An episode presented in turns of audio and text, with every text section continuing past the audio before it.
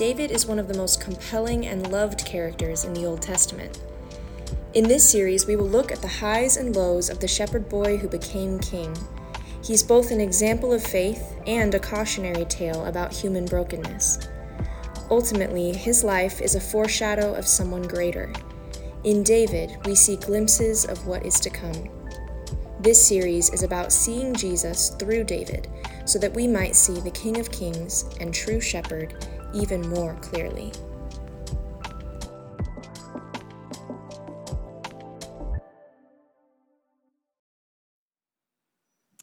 Ah, found it. Good morning. Uh, welcome. Um, it's very nice to have you with us. Uh, my name's Ed. I'm married to Hannah. Um, uh, we lead the church here together. For those of you who don't know us, uh, you're very welcome. Uh, as we always say, you're here on your own terms. You can check us out for as long or as little time as you'd like. Uh, Hannah is watching one of our daughters play soccer. they're currently losing. Pray harder. Um, anyway, she, she, may be back in a moment or two. Um, we're starting a new series this week. Uh, we're going to run for a number of weeks, uh, kind of doing a relatively deep ish dive into uh, the books of 1st and 2nd Samuel uh, in the Old Testament. These are two history books. Um, and these are often known as the sort of books of David. Uh, they're about his journey from going from this humble shepherd boy to the great king of Israel. And uh, during this series, we're going to be ostensibly looking mainly at uh, David. Um, however, these two books aren't just David's story. They're also uh, the story of Saul, his predecessor as king, Samuel, uh, the names of the books, uh, the prophet who anoints both Saul and uh, David, and also Hannah, Samuel's mother, whom we are going to be looking at this morning. Uh, and in fact, all four of these characters are actually really central to the narrative. It's difficult to say at any point who is the kind of primary, primary character. Is it Luke? Is it Vader? Is it Yoda? Or is it Leia? It's difficult to tell from time to time, probably each at different points. Anyway, the action in 1st and 2nd Samuel is clustered around the year 1000 BC. So it's about a thousand years before Jesus and a thousand years uh, after Abraham, the father of Israel, has been uh, spoken to by God and chosen as uh, the father of God's people. Now, whenever we read the history of Israel, we need to realize that first and foremost, these histories are actually told as stories. Our Hebrew ancestors were magnificent storytellers. And story throughout the Bible is used as the main means, actually, of preaching, or uh, sorry, of bringing God's uh, word to his people. Jesus, as we know, taught primarily through stories. It wasn't with doctrine or with these are the things you should believe, but here is a story about someone, and this is what the kingdom is like because stories invite us in to participate with them. A good story will enable us to feel the emotions, to get caught up in the action, to feel like we are identified with the people who are there. Doors are opened to us, and we see the world, people, ourselves, and especially God all the more profoundly when a story is well told and it's true. If you watch Succession, which you should, obviously um, apart from all the bad language and terrible people. Uh, but if you watch Succession, I, I, this is no spoiler, but in a couple of weeks ago, there was this fight between Tom and Shiv, who are married and then separated and divorced, and you're not quite sure where they're at. And there's this fight on a Manhattan balcony whilst a party is playing out. And whether you've ever fought with someone you love, and especially if you have fought with someone you love, watching it was one of those moments where you are just brought into it and you're going, I totally understand why you're feeling like this. And I also totally understand why you're feeling like this, and, and you're siding with one and the other, and it going, oh, isn't it painful what we can do to each other and how people can be so broken and put their brokenness on other people? And you're right there in it, because this is the power of story. But 1st and 2nd Samuel are not just story. This is no piece of fiction, it's written as history. These things really happened. No other surrounding nation cared that much actually about history at all. The Egyptians and the Mesopotamians and the Babylonians, they were all far more interested in gazing at the stars and fixating on the movements of the sun and the moon. They were interested in what might happen next. The Hebrews, though, whilst they were thoroughly invested in the future, they did so because they were particularly interested in what had already happened. You see, every other nation had this circular view of time. We're just going round and round and round in a loop. And we're interested in what might happen next. Israel was completely unique in that it had a linear view of history. And the reason it had a linear view of history, unlike any other nation, was because they could point to moments in their history and say, that happened and it never happened before and it hasn't happened since. God did something. He released us from Egypt, He parted the Red Sea, He brought us to the promised land. These things have happened, and we remember them because they show us that God is involved. And so we are deeply interested in what might happen in the future because primarily of what has already happened in our past. God has spoken, He's chosen us, and He said that He will make a covenant with us. And this is the primary point about these histories, and particularly 1st and 2nd Samuel. God is the subject of these stories. He is the subject, he is not the object. They are not about God, they are stories of God doing things speaking, caring, defending, listening, these sorts of things. Which primarily means that these stories aren't actually about you and me.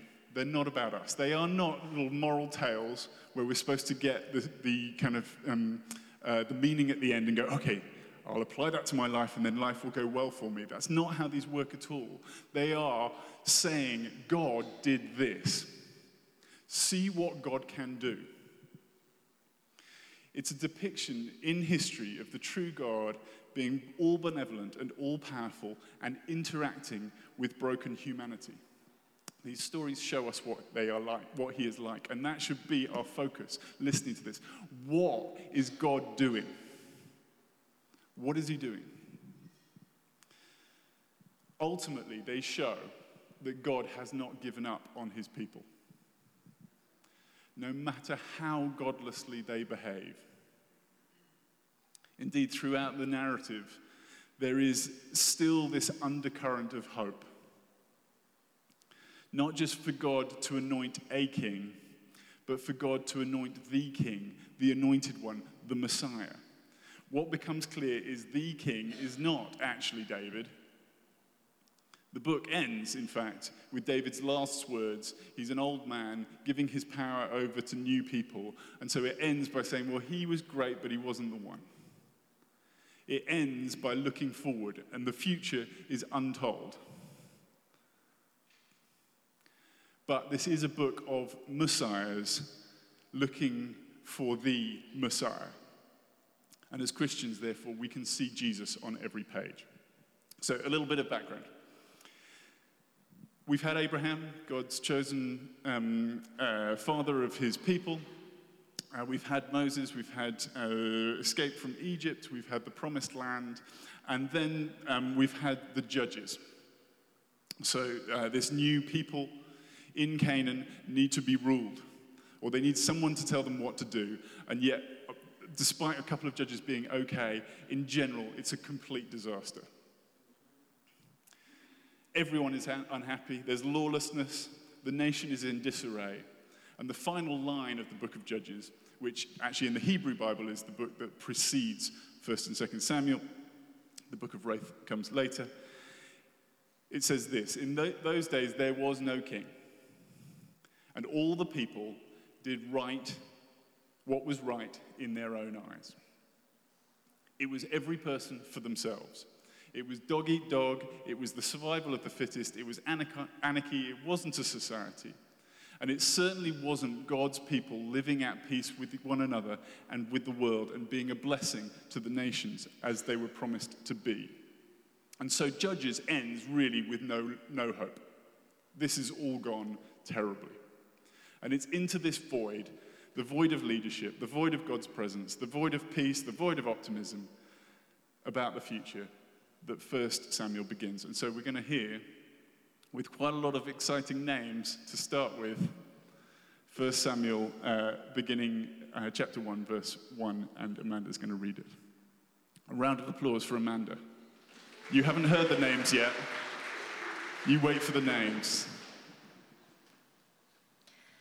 There was a certain man from Ramathaim, a Zephite from the hill county of Ephraim, whose name was Elkanah, son of Jeroham, the son of Elihu, the son of Tohu, the son of Zeph, an Ephraimite. He had two wives. One was called Hannah, and the other Peninnah. Peninnah had children, but Hannah had none.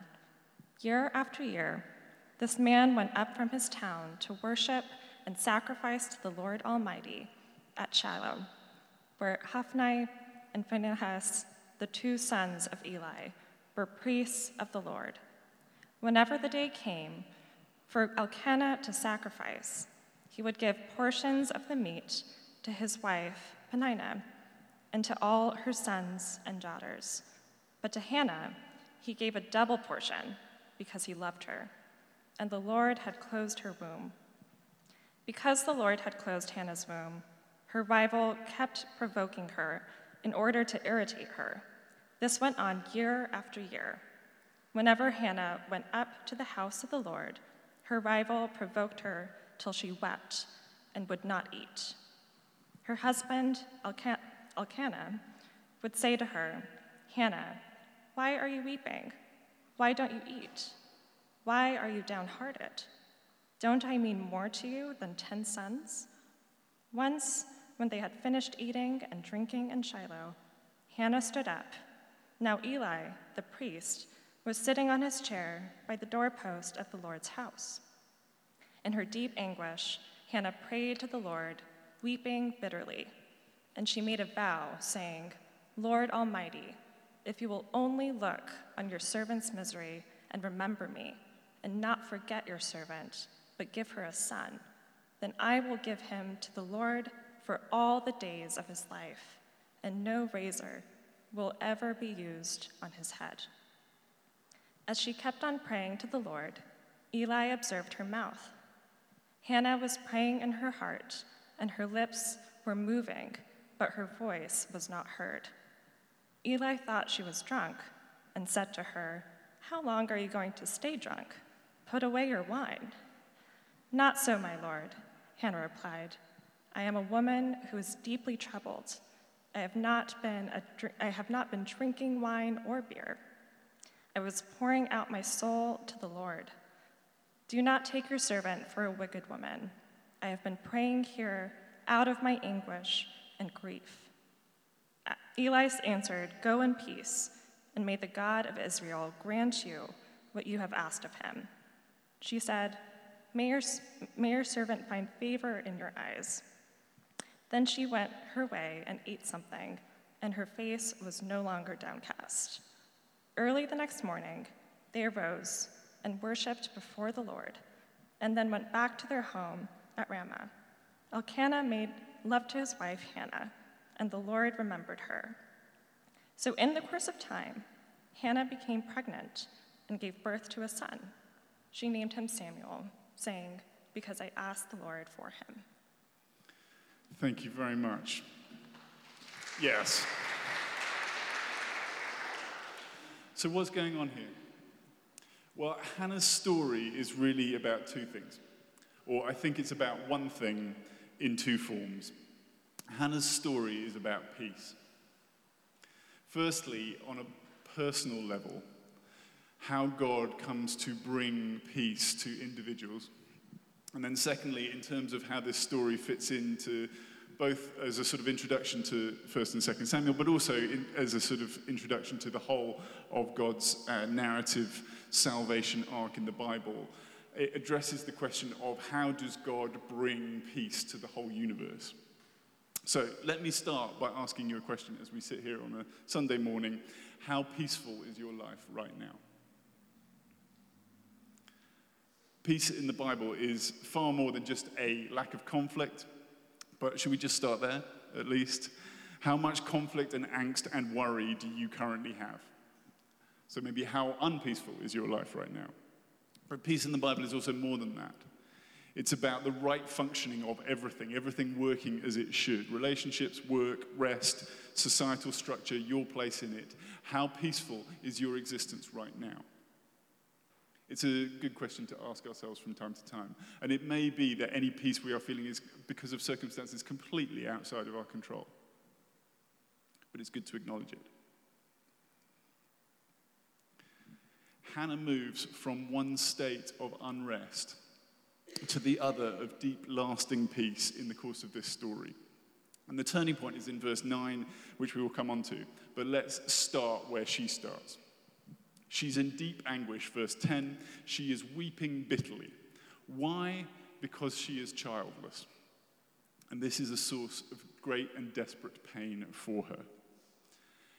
Now, we are in LA, we are in progressive LA. Before we judge with our 21st century progressive LA views, Hannah, you do not need children to be happy. You're a fierce, independent woman. Overcome the patriarchy. Come on, Hannah. Let us just pause for a second and consider the context. In ancient cultures like Hannah's, children were everything. To bear children and to bear a lot of children was really to be uh, like a cultural hero. Because the more children you had, the better everything went. The better everything went for you economically, both as a family, you had more people to make more money, to uh, do more work, to look after yourself, but also for the whole of society. More shops, more trading, more crops being harvested. And also, the more children meant the more security, both for you as a family because they could look after you when you got old, but also for society as a whole. More children equals more people to defend and fight. If you have no um, children, generation after generation, you leave yourself susceptible to being overtaken politically or uh, militarily by surrounding nations. So, the whole of Hannah's culture was saying to her, This is what we need, this is what we value, and we need it from you and you are actually without value unless you can do it for us. And just by the way, to show this wasn't just an ancient uh, cultural expression, in my homeland of Great Britain, was great, always will be great. Uh, a politician just this week was saying that the biggest threat to British values, to British uh, um, culture to its position in the world was the declining birth rate. And she was imploring British women, you must have children. You must, in order to save our country. Now, I'm not saying she was right or wrong. I'm just saying that these cultural ideals do persist. But the point for us is that we may live in a more pluralistic, more individualistic culture now, and by and large, that means a far greater degree of freedom we do not have such an oppressive sense of what you must be. But that's not to say that culture's pressure is not there around every corner, is it not? Our culture telling us what you must be, how you don't quite fit up to it. It may not be the same pressure for women to have babies, but it's a million and one other things, isn't it?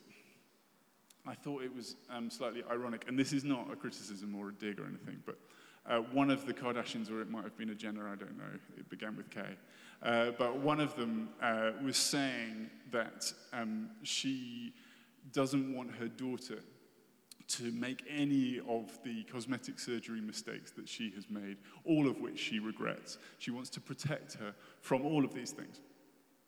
And she was saying this, and this was the irony, whilst promoting uh, what is now the Kardashians, but it used to be called Keeping Up with the Kardashians, i.e., the message given to millions of girls throughout the world no, you actually do really need to look like me and be like me and do everything like me. Quite ironic, I guess, pulled between the cultural um, norms of doing, hey, we've got to be great, but we've also got to be great parents. And we've also got to be politically engaged, and we've got to stand up to feminism. And we've got to do this, I'm not stand up for feminism, or stand up to feminism, whatever. Uh, we have to do all of this, all of this, all the time. It's just as oppressive, is it not?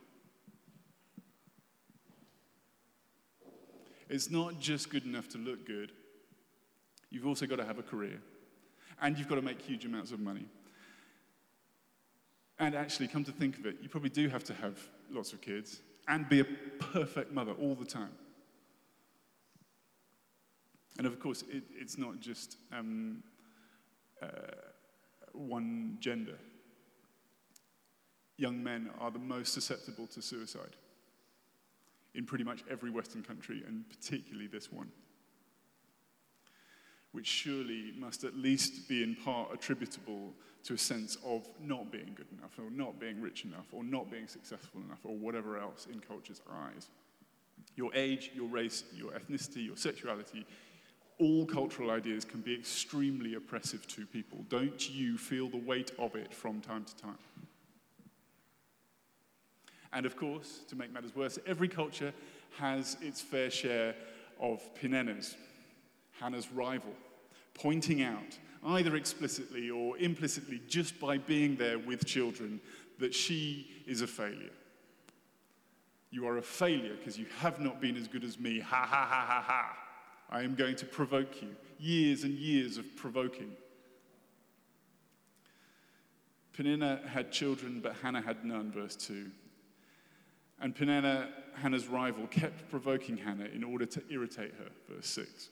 This went on year after year. Whenever Hannah went up to the house of the Lord, her rival provoked her till she wept and would not eat. All of it makes Hannah miserable. So, what does she do? Well, it's interesting that amidst Peninnah's goading, there is this quite lovely, tender little speech from Elkanah, Hannah's husband. Verse 8 Her husband, Elkanah, would say to her, Hannah, why are you weeping? Why don't you eat? Why are you downhearted?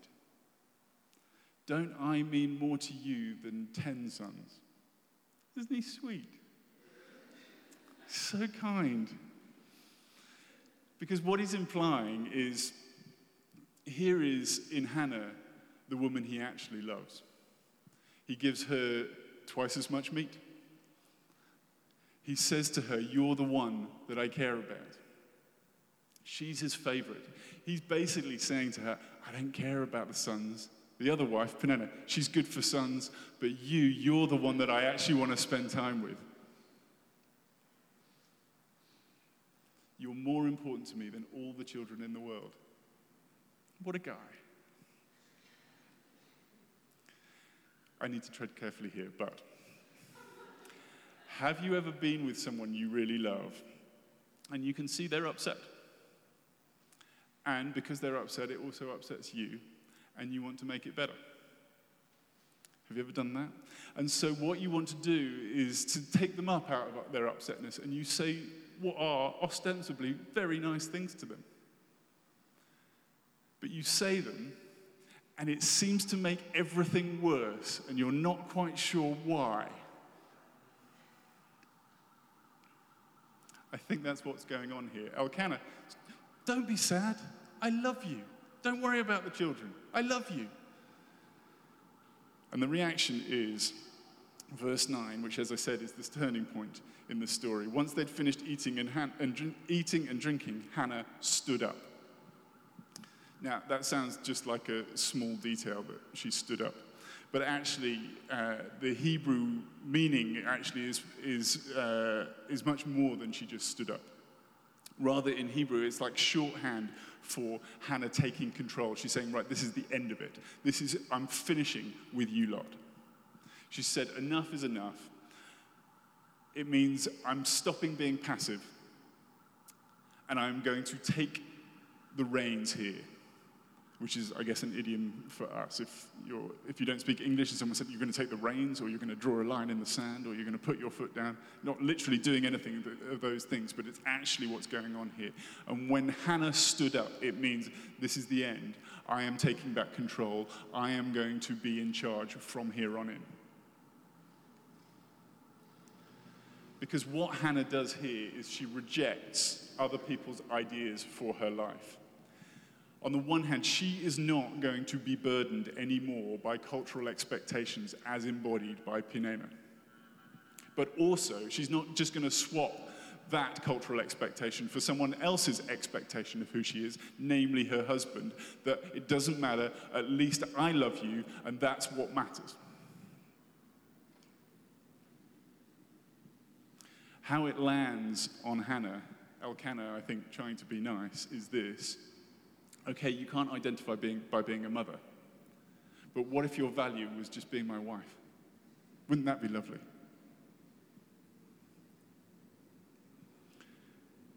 Do you see where that might lead? It would probably lead to Hannah doing to Peninnah exactly what Peninnah has been doing to Hannah. If that was all of Hannah's identity now, Hannah wouldn't be able to help herself but lord it over Peninnah. Yeah, you've got children, but he loves me. All he loves in you is your uterus. He loves everything about me. Imagine where that would leave the family. Imagine what that would do to Hannah and Elkanah and Peninnah and the children. Imagine how quickly the whole thing would break down. And so, to her immense credit, Hannah rejects both Peninnah and Elkanah's view of what her life is for because she knows she is worth much, much, much more than any human or cultural or worldly expectation of her. And so are you. Do you know that?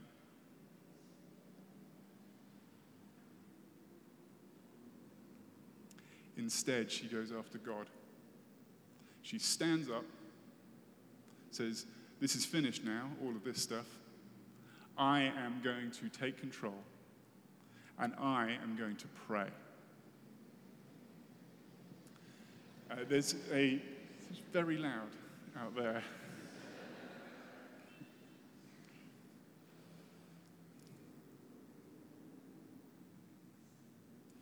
Uh, there's this book uh, which is simply called Prayer by this kind of old uh, Lutheran uh, pastor from, from Norway called um, Ole Hallesby.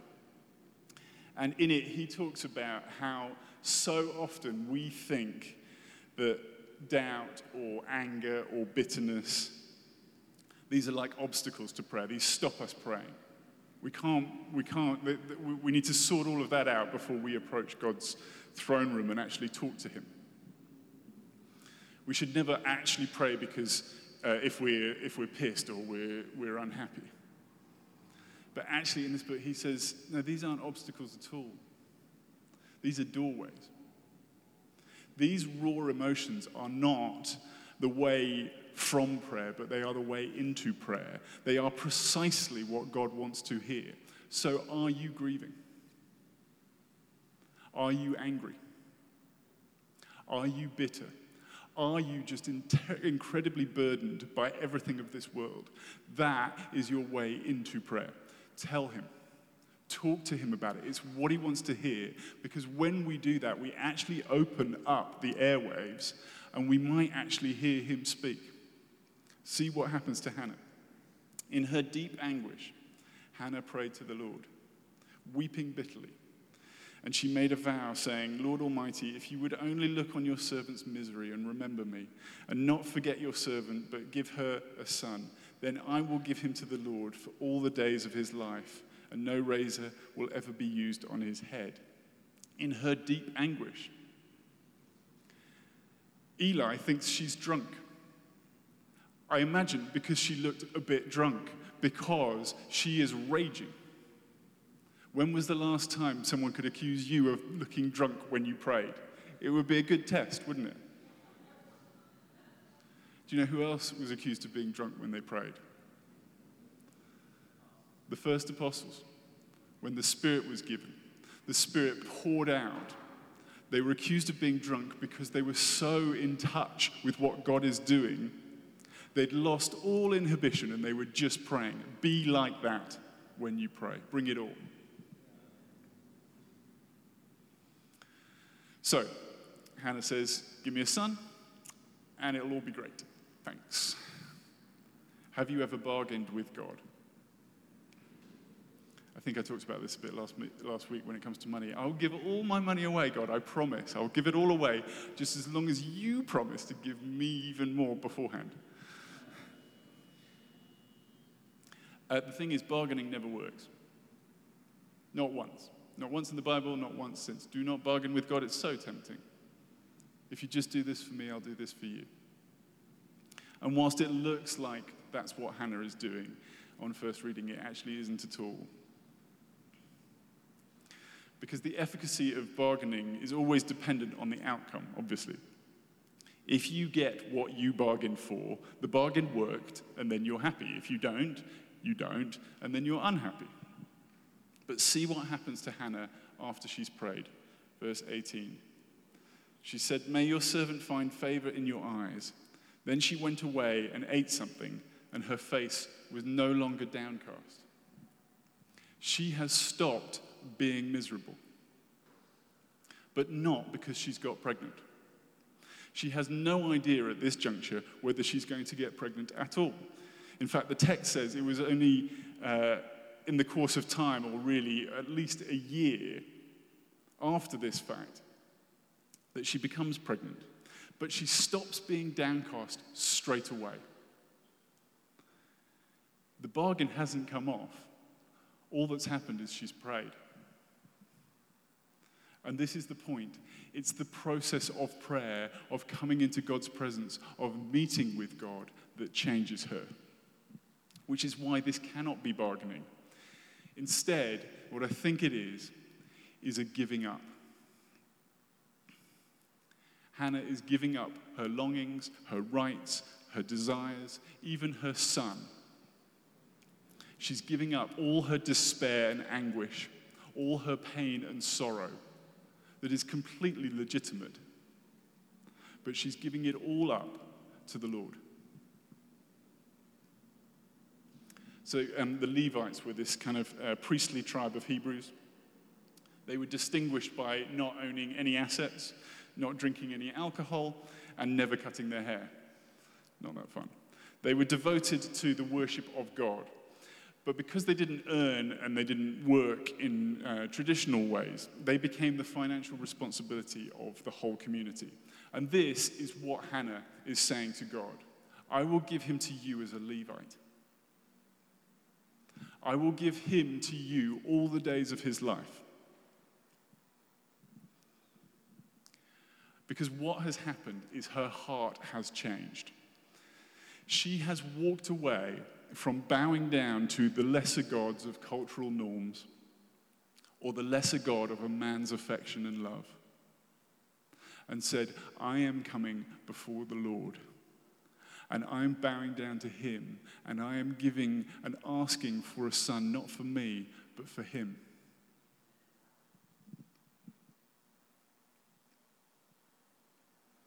And see what happens? Go in peace, says Eli, and she does for the first time in the whole story. It's like the years and years and years of the burden of being childless fall off her shoulders in an instant. It's the years and years of pain and trauma are not alleviated because she has a son, but because she has met with God and He has lifted her up. It's God's problem now. And Hannah goes free. Do you see the exchange?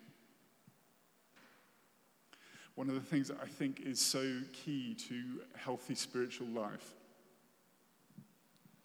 is to see that God is not part of the problem, but part of the solution. Whatever you're going through, it's so tempting to be angry with Him, to put Him in the blame category, to say, if you could just do something completely different, you are the problem. God, you're the problem. You could solve it. Could you just do it now? What we end up doing is banging our head against a wall over here. While I think God is here going, hey, I've got some really exciting things to do. Would you come with me here? When we see Him as the solution, we actually see what He's doing. Now, I don't mean for one second that God does not care deeply about the problem, whatever it is. But when we're able to see Him as the solution and not part of the problem, that's where things can change. And that's exactly what Hannah does. Um, Hannah, the real Hannah, my wife Hannah, uh, She has a number of stories um, of really coming to the end of herself in prayer. I think she's spoken about it here. Uh, one was to do uh, with a visa, not getting a visa. One was to do uh, with a boy, me. And uh, what she said, she, she, she would say, I just gave up. I gave up. I couldn't fight God anymore on these things. And it was then that God met me, and I felt the freedom of these things fall away. Now, in both cases, her prayers were ultimately answered.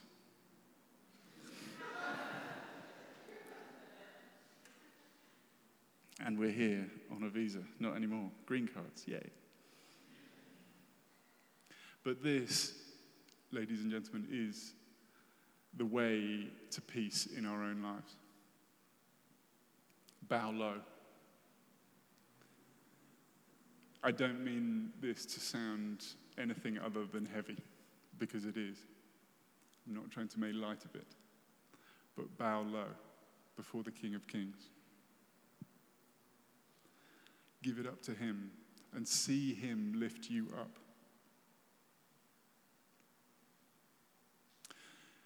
So, to end, um, what about God's plan for peace for the whole world? In chapter 2, Hannah sings this song of praise to God after the birth of her child. And towards the end of this, uh, we didn't have it read, but let me read a little bit to you. It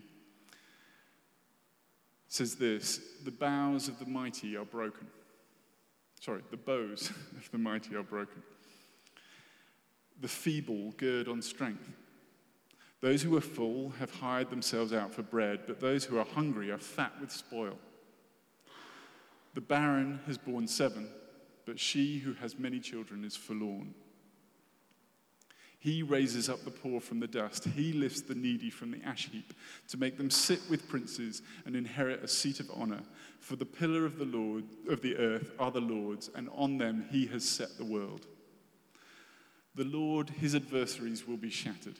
The Most High will thunder in heaven. The Lord will judge the ends of the earth, and he will give strength to his king and exalt the power of his anointed. What Hannah has identified from her own life and then sees played out throughout the history of the world and the history of God's salvation is that there is always a transfer of power. It's what she's experienced, and it's what God wants the whole world to experience. It's not the powerful who are raised up, it's the lowly. She's the proof, and the whole of the Bible is the proof for us. The bows of the mighty are broken, but the feeble are girded on strength. Those who are full will become hungry, the hungry will be fed. The barren will bear children, those who have children will nevertheless be forlorn. Why? Because God it is who raises the poor from the dust and makes them sit with princes. This is the gospel. And the Lord is coming she says, to give strength to his king and to exalt the power of his anointed. Anointed means Messiah. That's what that word means, and that's what Hannah, even without knowing it, is speaking about. She's speaking about Jesus, the one who came with absolutely nothing, born with nothing, and spent his time with the sick and the lowly, the despised and the rejected, and preached the message of a kingdom where those who grieve will be comforted. Those who th- hunger and thirst for righteousness will see the kingdom of God. Those who are lowly and downcast will be lifted up. Not because God thinks any of those things are great, they are clearly not great. They're bad things. But because He has come to raise them, He has come to lift you up. And Hannah's prayer is echoed by another prayer later on in the biblical story. It's a prayer prayed by another woman who becomes unexpectedly pregnant. This is Mary, the mother of Jesus, from Luke 1. God has scattered the proud in the thoughts of their hearts. God has brought down the powerful from their thrones and lifted up the lowly. God has filled the hungry with good things and sent the rich away empty. God has helped servant Israel in remembrance of God's mercy, according to the promise God made to our ancestors, to Abraham and to his descendants forever. Mary sings not of another Messiah, but of the Messiah. And peace in the world comes when all of us are able to do what Hannah does to give it up to Him. It will take a lifetime, it's not always easy. But as we do it, we meet with the God who wants nothing more than to take us in his hands and lift us up into the heavens. For you to be everything that you were created to be. That's what's on offer. And he does it because he was able to do it himself. So, what I suggest we do is we pray for a second.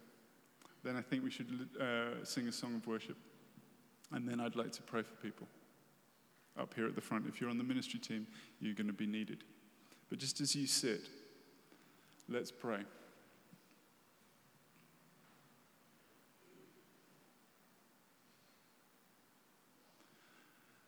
Can I ask you a personal question as you sit there? What is the thing that is most burdensome, that weighs so heavily?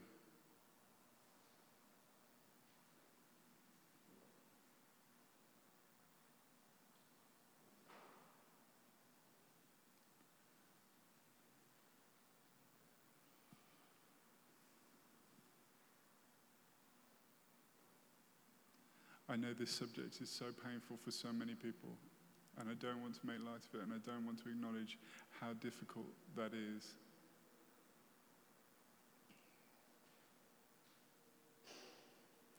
But I do know that God loves you, and that His face is towards you, that He is not immune to suffering. He experienced it all and he comes close to those who grieve in Zion. His hand is one of comfort and love.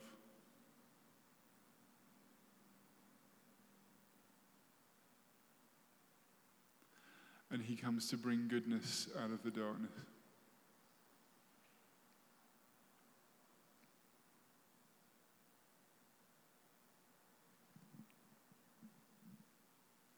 So, Lord Jesus, I welcome your presence here in this room. I thank you that you are the true comforter, and I pray that you would tender to people's hearts right now.